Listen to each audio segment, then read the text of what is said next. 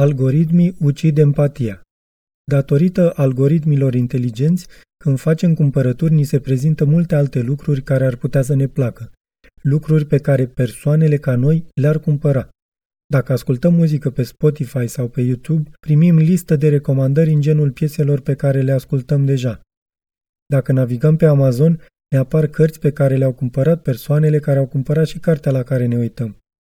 Dacă suntem pe rețelele sociale, ne sunt sugerate mai multe pagini de profil ale persoanelor pe care le urmărim deja. Suntem încurajați să rămânem în zona noastră de confort, să nu ne asumăm riscuri, deoarece companiile online știu că majoritatea preferă de regulă să asculte, să citească, să urmărească, să mănânce și să poarte același tip de lucruri pe care le-au ascultat, citit, urmărit, mâncat și purtat deja.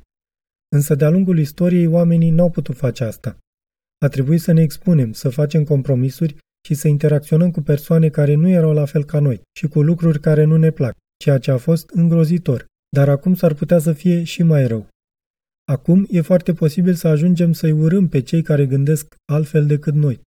S-ar putea ca politicienii să nu ajungă niciodată să comunice cu cei din opoziție. Diferențele au devenit ceva de temut, demne de dispreț, nu ceva de care să ne bucurăm. Oameni cu aceleași viziuni intră în conflict, pentru că nu pot tolera nici cea mai mică diferență de opinie până când sunt prinși într-o cameră cu ecou, citind un milion de versiuni ale aceleiași cărți, ascultând aceeași piesă și postându-și opiniile la infinit.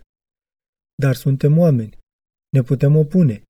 Ne putem opune captivității unui mic trip digital. Ne putem bucura de viață la frecvență maximă. Întotdeauna găsim ceva. Da, poate că suntem dezastre pe două picioare, dar puterea noastră constă tocmai în faptul că suntem niște dezastre. Internetul ne poate fi aliat, nu dușman în privința asta. Internetul înglobează o lume întreagă. Internetul poate fi ce vrem noi să fie.